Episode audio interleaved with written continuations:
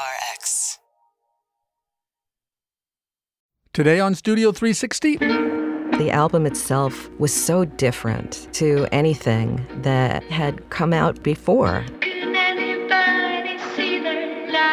the Portishead album Dummy, still surprising 25 years later. It's not cute, it's intelligent, it's experimental, it's emotional. What was and is so smart about Dummy? Plus, This felt like such a gift to me to see this particular scene. how watching the old movie Night of the Hunter triggered a creative breakthrough for the novelist Karen Russell. Everything had been really resonating, and then suddenly, just structurally, there's this enormous surprise. That's part of our whole hour of noir today on Studio 360, right after this.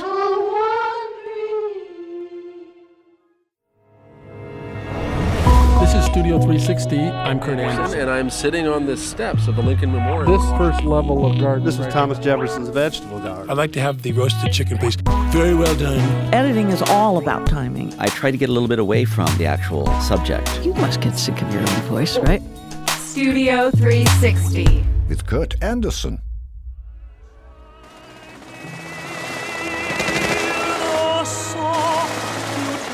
He's walking calmly down the road with his Tommy gun, uh, carrying on this uh, this battle, and that's him. It's it's telling you about his his character. This is Carter Burwell, the film composer who's been scoring for the Coen brothers since their very first feature.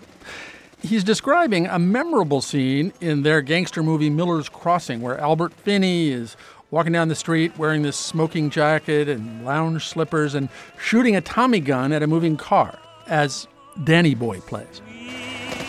Frank Patterson, who's singing, he came in and sang this for us. He really got into it, and we'd say, "Okay, can you hold that note until the car hits the tree?" And then when it explodes, you resolve the note.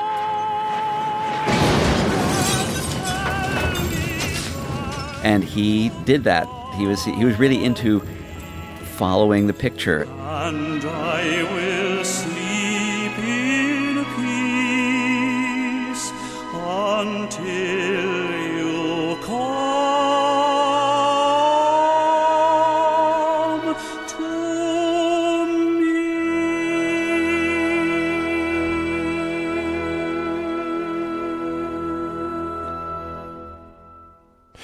Later on in the show, Carter will tell me all about how film soundtracks get made. But first, a story about some film soundtrack obsessives who formed a band in Bristol, England, 25 years ago. They called themselves Portishead, after a nearby town, and they were so fixated on the soundtracks of spy films from the 50s and early 60s before their time, they made a 10 minute noir film starring themselves. There was no dialogue, but of course, there was a score.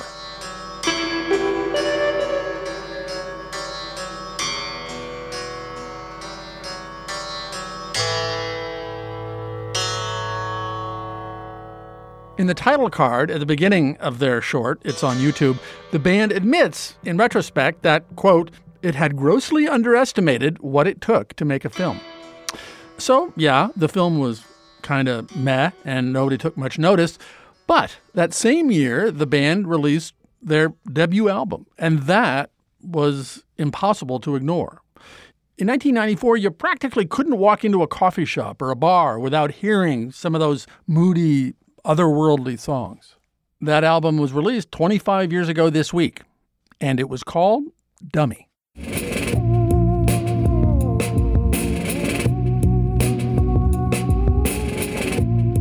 For me, when I think about Dummy, if anything, it's more about color and it's about texture. Very intriguing. It's literally a blue and purple album, but I think that the moods that are kind of associated with that, along with some of the, you know, the black and white noir aesthetic, are really kind of a through line to what is actually invoked by the music. It was moody. Made me feel like I was in some spy novel, some James Bond kind of thing. cities, cigarettes, black and white, cinematic, aesthetic. Velvety, cinematic. It's melancholy, it's sadness, it's darkness, loneliness and exile and loss and separation, grief, estrangement. Goth hip hop. Shopping carts being smashed into one another. Well, it's always hard to describe music. I'm Delphine Blue, club DJ, radio announcer, radio personality, music curator. 1994 was a great music year. There was Guru's Jazzmatazz. Lounging, lounging, mellow out and just lounging. A lot of MC Solaar. Massive Attack.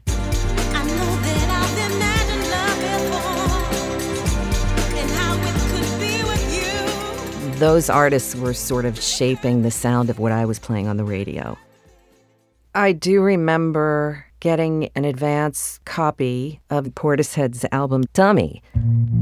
It didn't have the artwork, and the track, oddly, that I connected with first, and I don't know why, was Mysterons.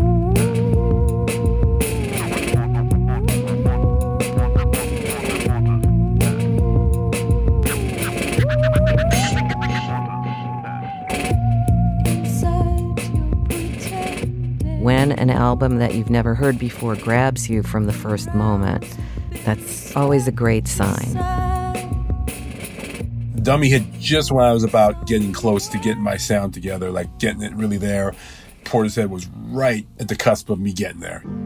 My name is Dan Nakamura. They call me Dan the Automator. I'm a record producer. At that time, I was spending a lot of time working on DJ Shadow's first record, Introducing.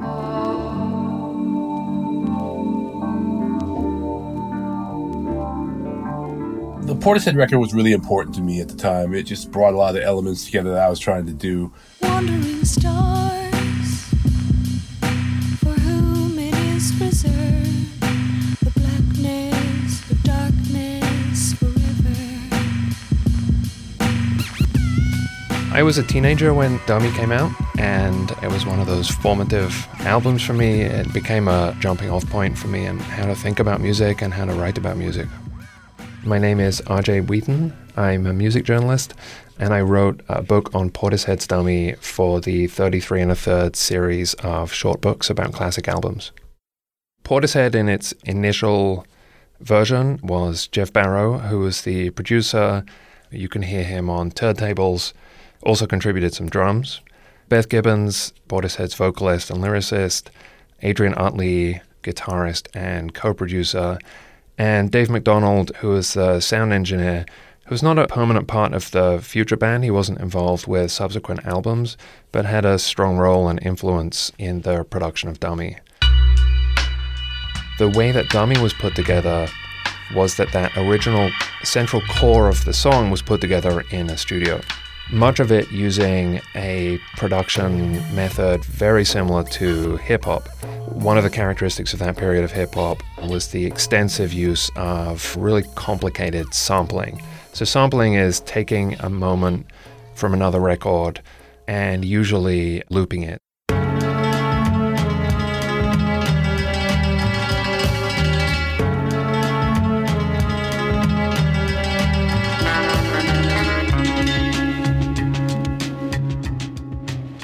One of the things that brought the band's members together was a love of soundtracks, especially 60s, 70s, espionage, thrillers. And so the album has these moments, these motifs that draw directly from some of those soundtracks and some of those materials.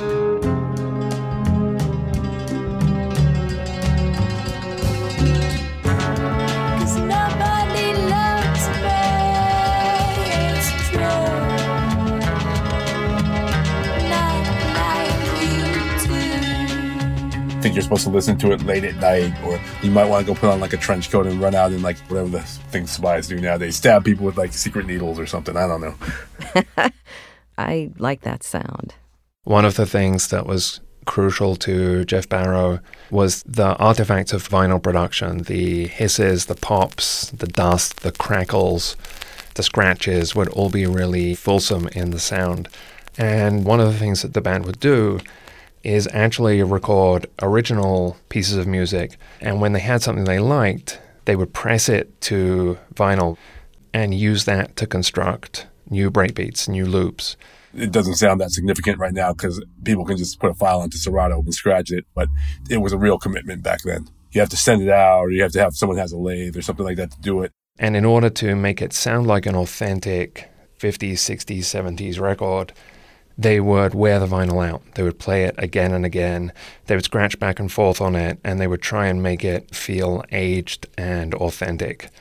But so prominent is some of the vinyl noise, people had actually returned their copies of Dummy to the record store that they bought them because they thought that there was something wrong with them.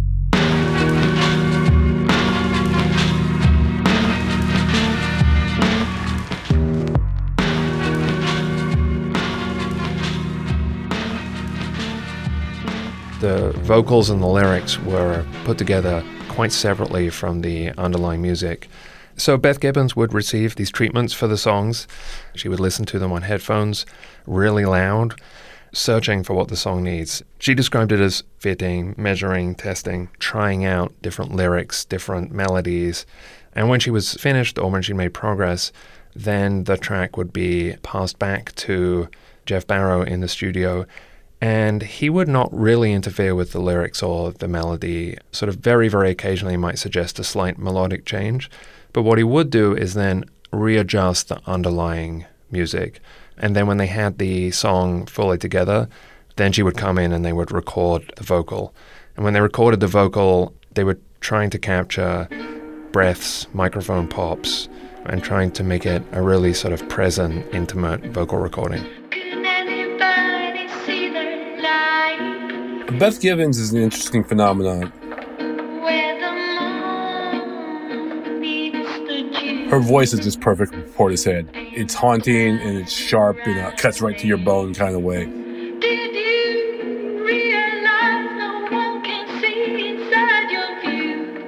I love her. I think she's fantastic.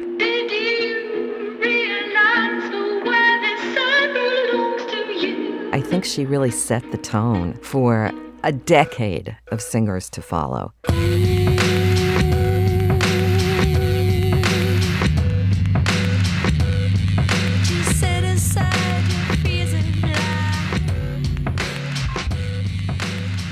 Her lyrics are, poof, they cut right through, and that's what you want lyrics to do. Many of the lyrics are elliptical, they hint at themes, they ask questions. Beth Gibbons is sort of moving around questions. They kind of suggest experiences, images, emotional states.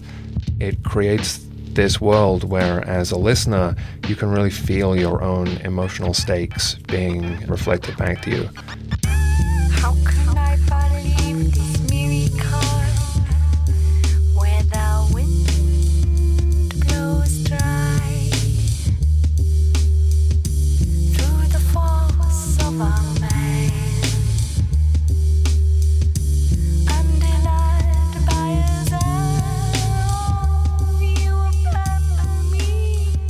So when Dummy came out, critics found it impossible to describe. There are these phrases like urban cool or disc noir or present day urban blues that are used to describe the music. You would see sections in record stores called things like down tempo and beats and breaks and chill out, lounge, jazzy beats, blunted beats, things like that. Instrumental hip hop was reaching a wider audience. So there was actually quite a lot of music that was based on breakbeats that was coming out around this time, some of it with vocals over the top. And this label, Trip Hop, came about to essentially collectively describe it. Trip hop and hip hop are two completely different countries. They have the word hop in them. That's the only. and maybe a little bit of a beat, you know, but no, nothing alike. Two totally different animals. Trip hop is much more moody and trippy, hence the trip moniker at the beginning, I would think. I don't know who coined the phrase, but you know, what I like about trip hop is that it's trippy and I like psychedelic music. The difference between trip hop and hip hop is trip hop doesn't exist. It was a category made by critics and writers to try to categorize something that they didn't quite understand. Because so much of the classic trip hop template was imitated so quickly and became such a paint by numbers exercise that many of the most creative artists didn't really want anything to do with it. No one who made records that people considered trip hop at the time would ever consider themselves trip hop. So that's why I kind of say it doesn't really exist. At this point, there are probably people who do make records and they call it trip hop. But when you're talking about DJ Shadow or Massive or Portishead, no one was trying to claim that. Nobody wants to be put in a box. Nobody wants to be categorized. One of the paradoxes with Dummy is that it was deliberately recorded to be strange, shocking, and disruptive and almost avant garde. And yet, Dummy immediately was the album that you would hear in every coffee shop or at every restaurant in the background. That album, in some ways, became a victim of its own creative success. They'd achieved what they aimed to achieve so well that people felt like they could put it on in the background with the volume turned down for the band, this experience of how Dummy was was absorbed into the culture, how it was heard, how it was played, and then how quickly it was imitated by other bands, was this sort of profoundly alienating experience for them.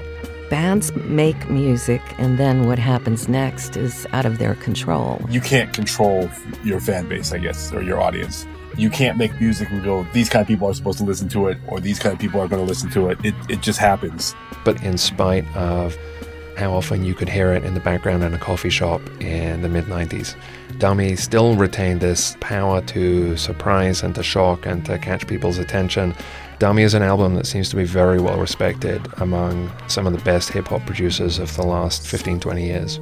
For many people, if they've had an important experience with this album, it's been because they discovered it themselves and its strangeness spoke to them in a very direct way.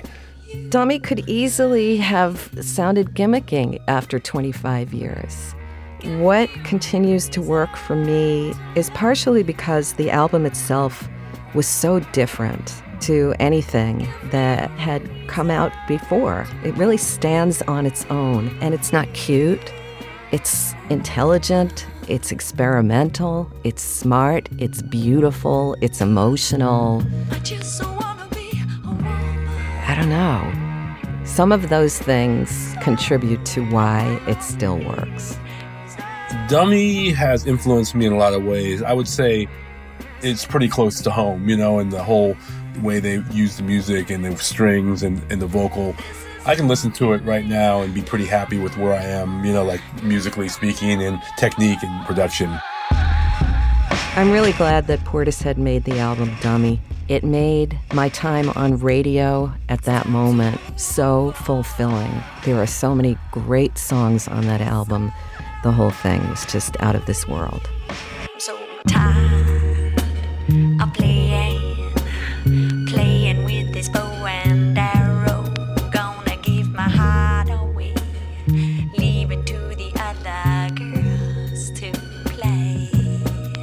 That was Delphine Blue talking about the Portishead album Dummy, which came out this week in 1994, exactly 25 years ago. We also heard from Dan the Automator and RJ Wheaton. Jenny Cataldo and BMP Audio produced that story. Now we go from a band inspired by a genre of movie music to a novelist inspired by a particular movie. Hush, my little I did find myself remembering the feeling of sort of a strange, peaceful, buoyant interlude in the midst of a nightmare. The dark 50s thriller that follows the author Karen Russell from book to book. That's next on Studio 360.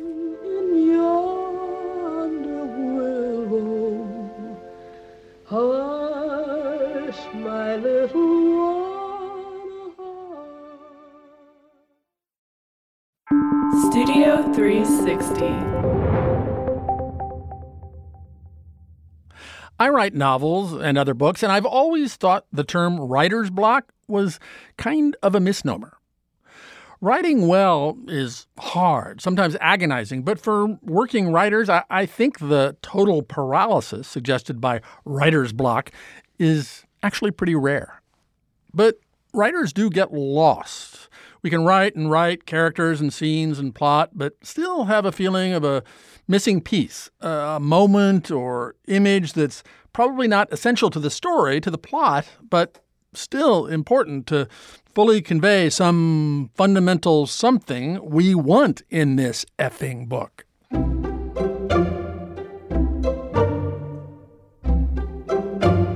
Karen Russell found herself stranded in this uncomfortable place about a decade ago. She was 27, writing her first novel. You know, I was working on a book set kind of in this mythical Florida Everglades that was based on one of the stories in my first collection, Ava Wrestles The Alligator. But I had been struggling with this for quite some time. I did have this young girl, 12, 13 year old sort of tomboy named Ava, who grew up on an alligator wrestling theme park. And she really goes on this true journey to an underworld, basically. It is a, an aqueous kind of a nightmare. And it exists with this other sort of lighter storyline. Um, her brother, who goes to a hell that's more recognizable, where he's just working bad retail. But I was I was right at a moment where I really needed to bring these sibling stories together again. It just felt almost like unwieldy. I had like a couple different worlds um, that I was trying to juggle simultaneously.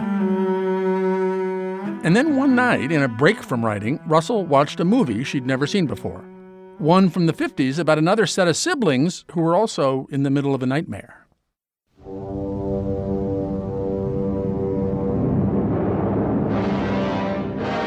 The Night of the Hunter It's a movie made in 1955. Charles Laughton directed his only film. When it came out, it was a critical and commercial disaster. It's about a preacher who comes into this West Virginia town.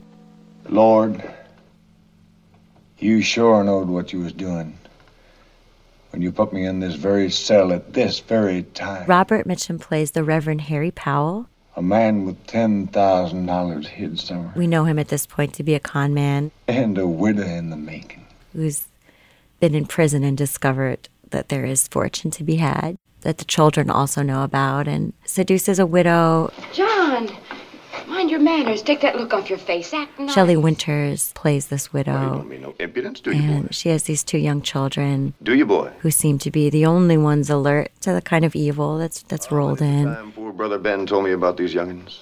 What'd he tell you? Why, he told me what fine little lambs you and your sister both was. Is that all? Why, no, boy. He told me lots and lots of things. Nice things, boy. But there's this scene that was such a complete surprise that opens up in the middle of the film. Everything had been really resonating, and then suddenly, just structurally, there's this enormous surprise. Children. Children. Shelley Winters is no longer with us. She has been murdered. The children still haven't given up the money. Now listen to me, Pearl. You and me is running off tonight. Why? If we stay here, something awful will happen to us. Won't Daddy Powell take care of us? No. It's just it. No. And they are being pursued by Robert Mitchum's character, the preacher. And they make this escape. I mean, it is like this unbearable suspense right there. It's just really like adrenalized flight from this killer who you can still see sort of stalking them at like this nightmare speed, you know, where it doesn't matter how fast you go, the nightmare is pursuing you and not you closing the distance.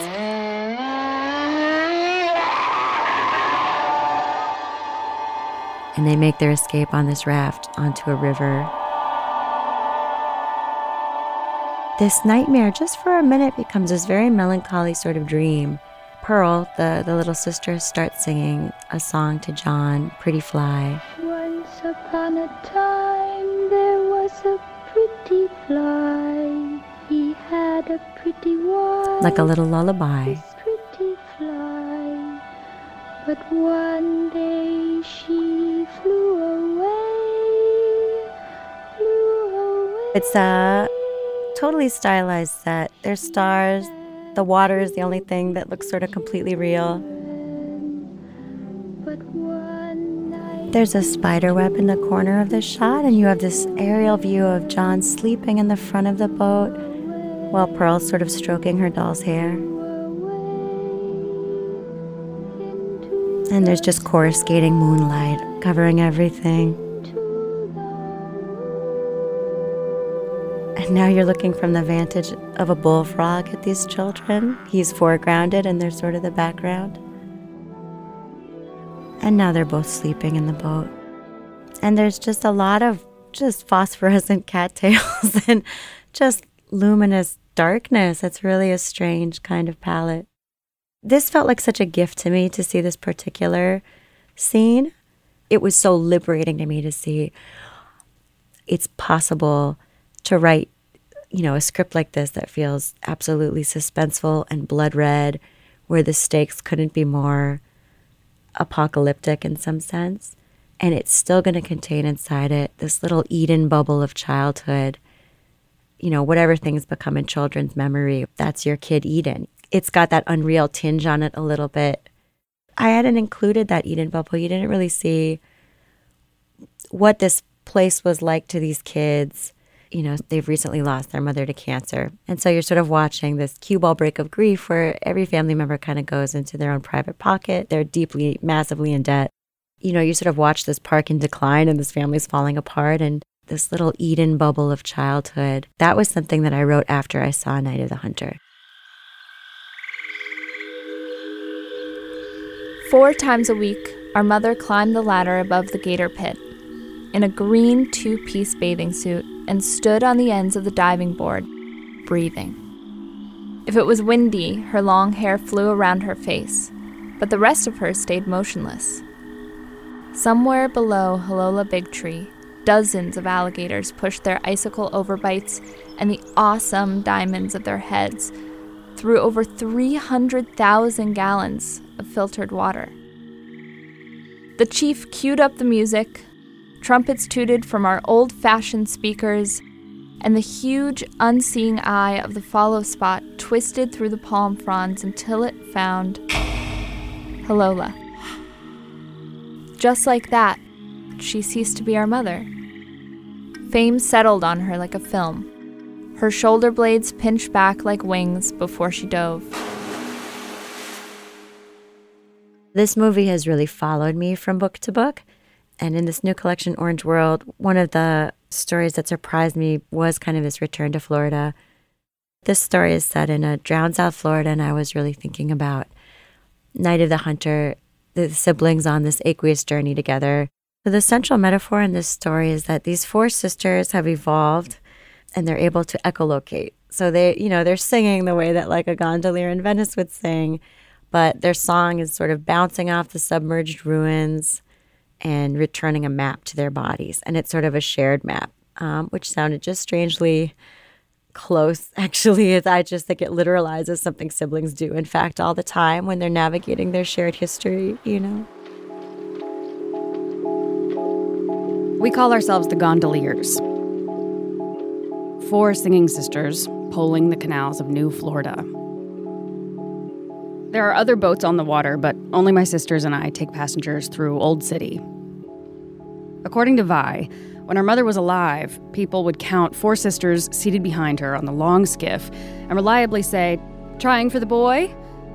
As a matter of fact, she'd snap, God has blessed me with daughters. If I could, I'd make 100 more. My sisters tell this story all the goddamn time. So often that it feels like my memory. She drowned when I was three years old, before the cameras in my mind turned on. I think that also felt in line with Pearl and John, right? Who are, I mean, she's singing their way down the river, and it sort of feels both like we're braided to their past as children, and we understand that we're moving irreversibly into this new phase where they're going to be adults together and they're going to have to scaffold this very terrible past and find their way through some total unknown that's coming. I stare up at a busy construction pit. Tiny white spades are tossing huge quantities of darkness around. Stars. These are the stars. I'm not sure how long I drift like this, trying not to think about the terrible splashing. Without my pole, I'm in bad trouble, but I screamed for so long that I must have blasted all feeling from my body, and it hardly seems to matter that no boats will find me in this distant bay. When I hear a woman's voice rising out of the darkness, I think it must be my imagination. My light swings in the direction of her singing. A gondola is arrowing toward me, flat bottomed and opal white in the powerful beam of my lantern. My good feeling immediately flips into horror. A gondolier stands on the platform, her hair blowing loose. The pitch of her singing rises. Can this be possible? Am I about to run into my doppelganger? My double, pulling out of the past or the future? But it's not my double that draws into view. It's my sister. I don't know that it's it's the most obvious kind of touchstone for this story that is called The Gondoliers. But I, I did find myself remembering the feeling of sort of a strange, peaceful, buoyant interlude in the midst of a nightmare. I think that absolutely exists inside this story too. And I'm sure I owe a great debt to Night of the Hunter.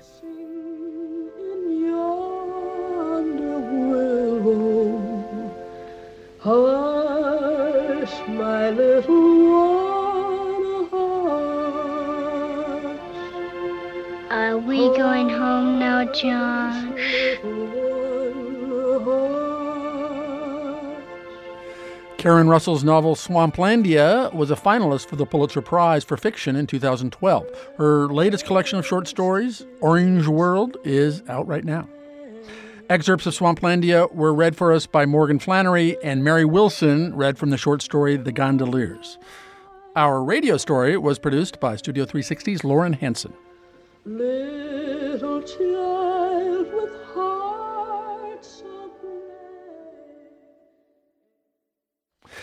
Is there some old movie or video game or concerto or beautiful poster that changed the way you see the world or even the course of your life? That is what we call your aha moment. And if you've had one, please write about it briefly in an email or voice memo and send that to incoming at studio360.org. Coming up next, temp music, spotting, source music, streamers and punches, Mickey Mousing. The A list film composer Carter Burwell explains the lingo of his trade. That's next on Studio 360.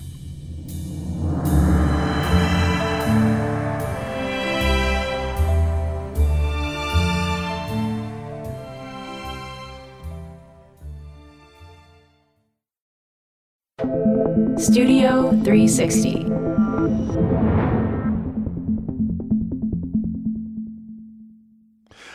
Earlier in this show, you heard about Portishead, a band whose members were brought together by their love of noir film soundtracks. But that train ran in the other direction for Carter Burwell. I'd known him in college as a fellow member of the Harvard Lampoon staff, but after college, in the early 80s, he was playing in bands. And a friend asked if he wanted to take a stab at writing music for a super low budget noir film. It was a first feature film called Blood Simple, and it was by a couple of fellow young nobodies named Joel and Ethan Coen. Turns out Carter Burwell had a knack for scoring films, and he's done the music for most of the Coen brothers, as well as movies directed by Todd Haynes, Charlie Kaufman, Spike Jonze, and many others. So I asked him to come in and walk me through the lingo of movie soundtracks for a series we call Terms of Art. The first thing I asked, what is temp music? It sends shivers up my spine when you say it. Uh, it's, yeah, it is a, it's the bane of my existence, and, and I, I'll explain what it is. When a director and an editor are editing the film, it's not uncommon for the editor to want to put some music in there just so that when they show the scene to the director, it's, you're feeling Yeah. something, something's happening. So it is done all the time. Uh, virtually every film you've seen has had Right. temp music put into it. You, as the audience member, probably don't know what it was. Although, if you actually thought hard about it, maybe you would know because the next step is they, they bring in a composer and play the movie for him with that temp music Right. in there. They've been living with that temp music for a couple of months. Right. And They be- suddenly it's the music. it's the music. It's like writing a novel and saying, and this character is going to be played by Jack Nicholson, this one by Ryan Gosling. So do go crazy with whatever you want to make them like, right? Yes, exactly. Um, and when you're watching a film uh, that you had nothing to do with, can you say, "Oh, I see how this went"? Can Yeah, you well- reverse engineer as you're watching? Yeah, unfortunately, you can. And I think that if now that now that the listeners know about temp music, you go back and listen to a lot of film scores, you might begin to say, "Oh, I can imagine what they put in here for temp. I can imagine what they put in here for temp." And I, you know, it does result in lawsuits. I know Danny Elfman told me once that one year Vanity Fair is doing their their Oscar issue where they put all the composers together. They do a, a layout for each craft and the composers would not all agree to be in the room at the same time because they had all sued each other. Every That's one of them had sued some someone And- else and- in the room. And I'm sure, and again, Danny Elfman, great big composer of television and film uh, scores. Um, do do directors ever, as they must, I guess, like, oh, the temp was so perfect? Do they ever say like, and it is perfect, and that's what I'm going to use? Sorry. Well, I like it when they do that. Actually, I, I prefer if you're going to try to make me sound like something else because you think that the other thing is perfect. You should just go ahead and license that other thing. So, 2001: A Space Odyssey is a famous example, and the opening notes of the film, which people now know as 2001 theme, I guess, of course, is is a piece by Richard Strauss from 70 years earlier.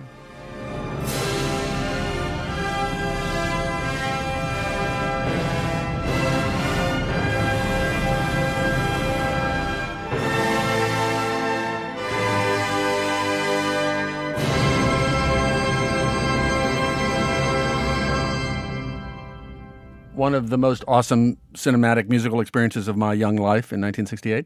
So I, I never knew uh, that there was a score, right? There was a score. That's right. Alex North had been hired uh, as a composer. I think he had done Spartacus, and For um, Kubrick. For Kubrick, and uh, these classical pieces had been put in as temp music.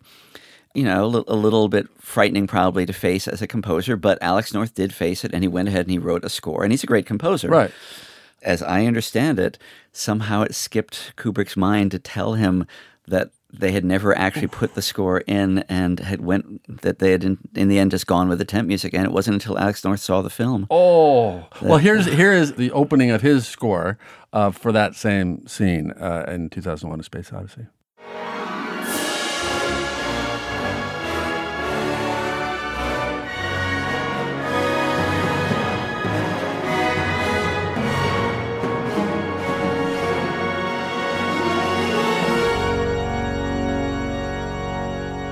Which, hearing that, I, I'm thinking, whoa, 10 years later, John Williams, Star Wars. Yeah, no, that's right.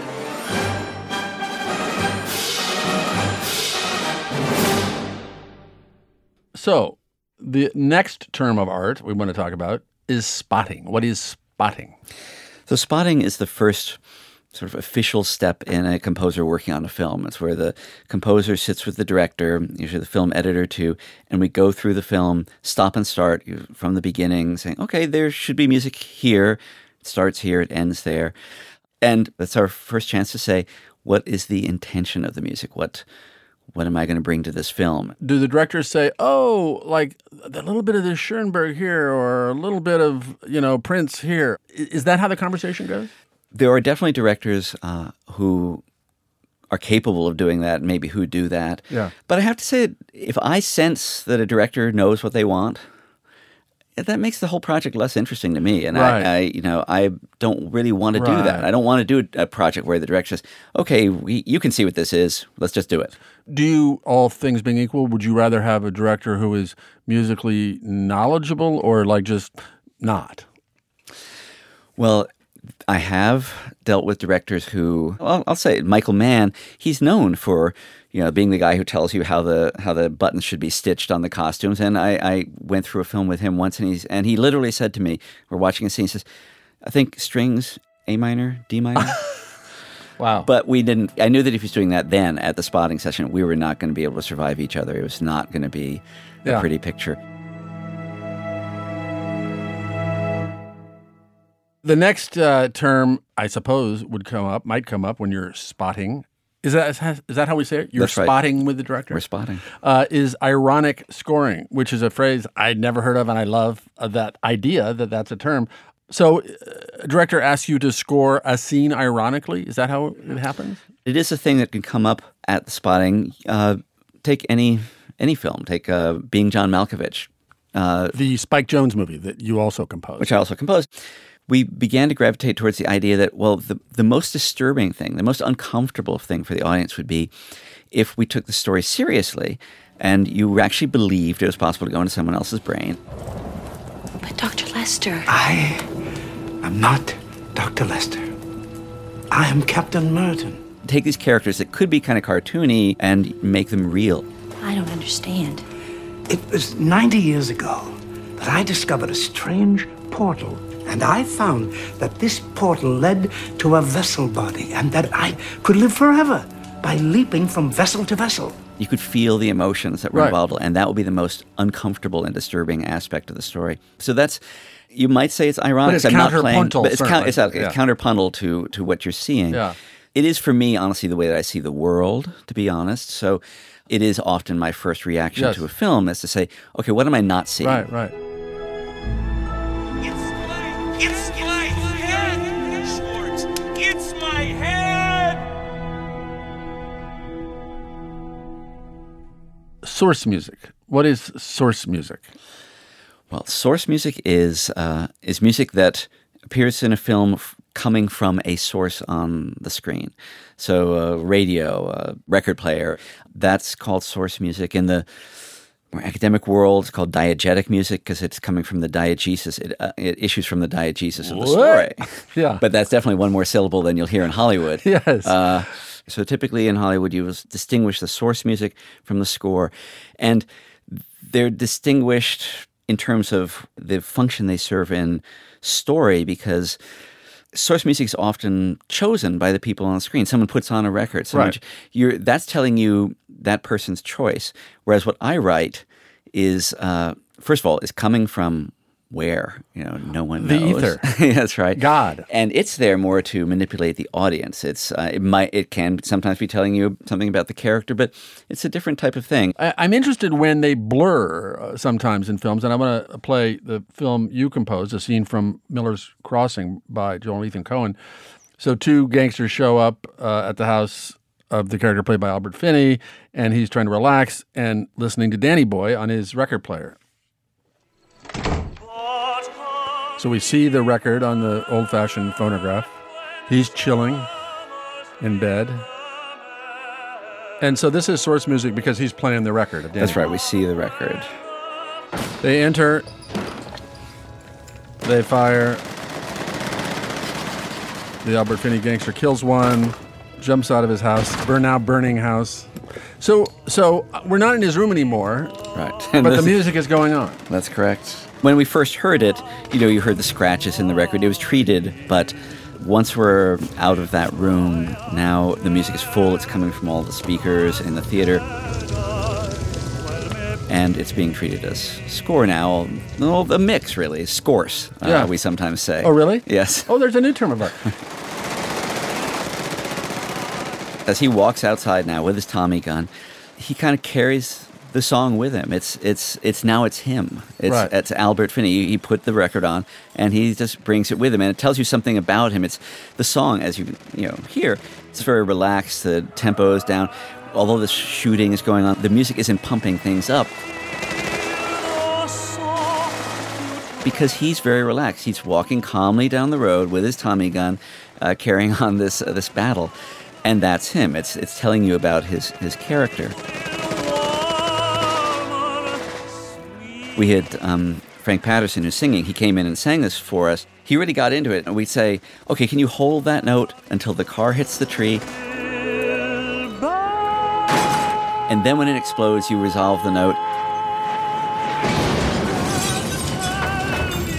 and he did that. He was he was really into following the picture, and um, but yes, that's that's a place where a piece of source has now become a piece of score. But I think for uh, for pretty good reasons, because it's Yeah. about Albert Finney's character, really, Yeah. in the end.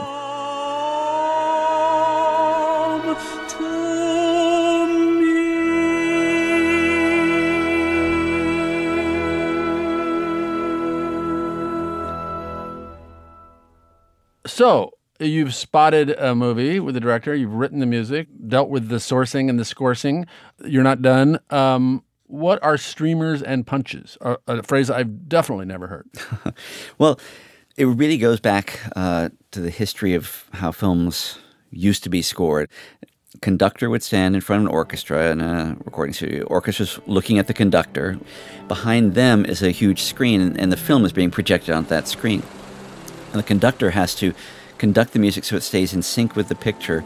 And a lot of times there are specific beats you have to hit. I have to be at this bar at this moment. I have to be at this bar Right. at this moment. So the way that, that was achieved was they would uh, take a crayon and, and draw a line across the, the film going Right. from one side to the other. And when it way that appears on screen is as a line moving from left to right, streaming across the the screen and telling you that when, by the time that line gets to the right side, I've got to be at bar 31. And, you know, uh, so that's a streamer. Punches um, were a way of giving the conductor some metronome information, basically. It'd be just they'd actually take a punch, like you'd punch paper with, Uh-huh. and punch a hole in the Oh. film, like where every beat was, or maybe where every bar was. So he'd see this white dot, and he would know if he were had to speed up a little. The conductor would know if he was in time to meet his obligations to the picture. And and do you conduct when you after you compose your music? I conduct, uh, yeah, all my sessions. Wow. that's the fun part. Of I would job. think the most fun. It's the most fun. Yeah. And, and and are you? Is it like we've seen in the movies about movies? Is the movie like screening in front of you? Well, it's these days it's screening in front of me, but on a tiny screen. I'm Right. sorry, they don't really do it that way Because it's anymore. these days. It's these days. So it is a big kick. You know, I I, I spend ninety five percent of my life by myself in a room. Yeah. That's what I do as a composer. But for that those few days when we're recording, it's uh, You put it's on an ascot exciting. and tails. exactly, and uh, and an and an imperious tone, and uh, Yeah. uh, that's right. So as you're syncing the the movie with the music, that can be done very tightly, where every bit of action, da-da, and then it can be more freely flowing. That's just a stylistic choice of the director and you. It is. And when music is too synced up, there's a term for that. Well, yes, if there is, it's called Mickey Mousing. If the music, you know, hits, there's a beat for every visual beat, you know, that's called Mickey Mousing. It goes back to uh, those early uh, Disney animations where as the characters bounce up and down and the, the washing machine bounces up and down and the trees bounce up and down in t- time with the music, everything's moving always in sync. And we can even see, as we listen to this, we see Mickey walking. That's right, exactly. Are you ever accused of being of Mickey Mousing? I don't think I've been accused of being of Mickey Mousing. No, I. But there are a lot of film styles, types of films that do require that. Right. There are you know action films where whenever some something crashes into something else, or you know, they, of course there's a beat of music there, and I'm happy to say those aren't the types of films I typically work on. Right. But you know, I don't know. There may be some, maybe in the animation world they use the term Mickey Mousing as a as a more affectionate term, but when I hear it, it's usually a pejorative. I have to say. Yeah. Carter Burwell, uh, this is fascinating, and uh, thank you very, very much. Thank you, Kurt. That conversation with Carter Burwell in 2017, because it was just the two of us, it's what we in professional radio broadcasting call a two way. When there are two interviewees, we call it a three way. And our professionalism notwithstanding, we silently snicker at that every time. So, what are the special terms of art that you use while you're applying your trade as a mural painter or in your special effects studio or balloon art business?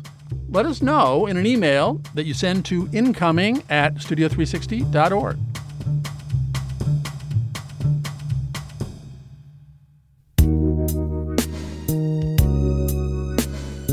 And that's just about it for this week's show. But before we go, I want to remind you to make sure you subscribe to our podcast at Apple or Stitcher or wherever. As a subscriber this week, for instance, you can hear a conversation I had with the best selling mystery writer Laura Lippman, who toured me around her hometown, Baltimore. Baltimore is a good noir town. I would definitely say that. My definition of noir has always been it's a story where dreamers become schemers and that you have ordinary people who cross lines that the rest of us don't cross because they want things that everybody wants. They want love, they want money, they want career advancement. Only they get to a point where they're like, well, if I'm going to have that, I guess I have to kill somebody. That's Laura Lippman, whose new novel is called Lady in the Lake. Speaking of internet activities, you can also tweet us at Studio 360 Show, like Robin Kasler did, who tweeted, The Leonard Cohen segment was magnificent. Listened while picking blueberries in the backyard, which made perfect sense. Thank you, Robin. Studio 360 is a production of PRI, Public Radio International, in association with Slate. Our production team is Jocelyn Gonzalez, Andrew Adam Newman, Sandra Lopez Monsalve, Evan Chung, Lauren Hanson, Sam Kim, Zoe Saunders, Tommy Bazarian, Morgan Flannery. And I'm Kurt Andersen. We know him at this point to be a con man. Thank you very much for listening. PRI, Public Radio International. Such spoiled girls you are. Such spoiled brats. Ann Dowd, who plays Aunt Lydia in The Handmaid's Tale, on playing terrifying people. My husband said, Don't you want to play someone who's like nice? A whole hour inspired by The Handmaid's Tale and its upcoming sequel, The Testaments. I love going to the lower depths. That's a ticket to heaven. Next time on Studio 360.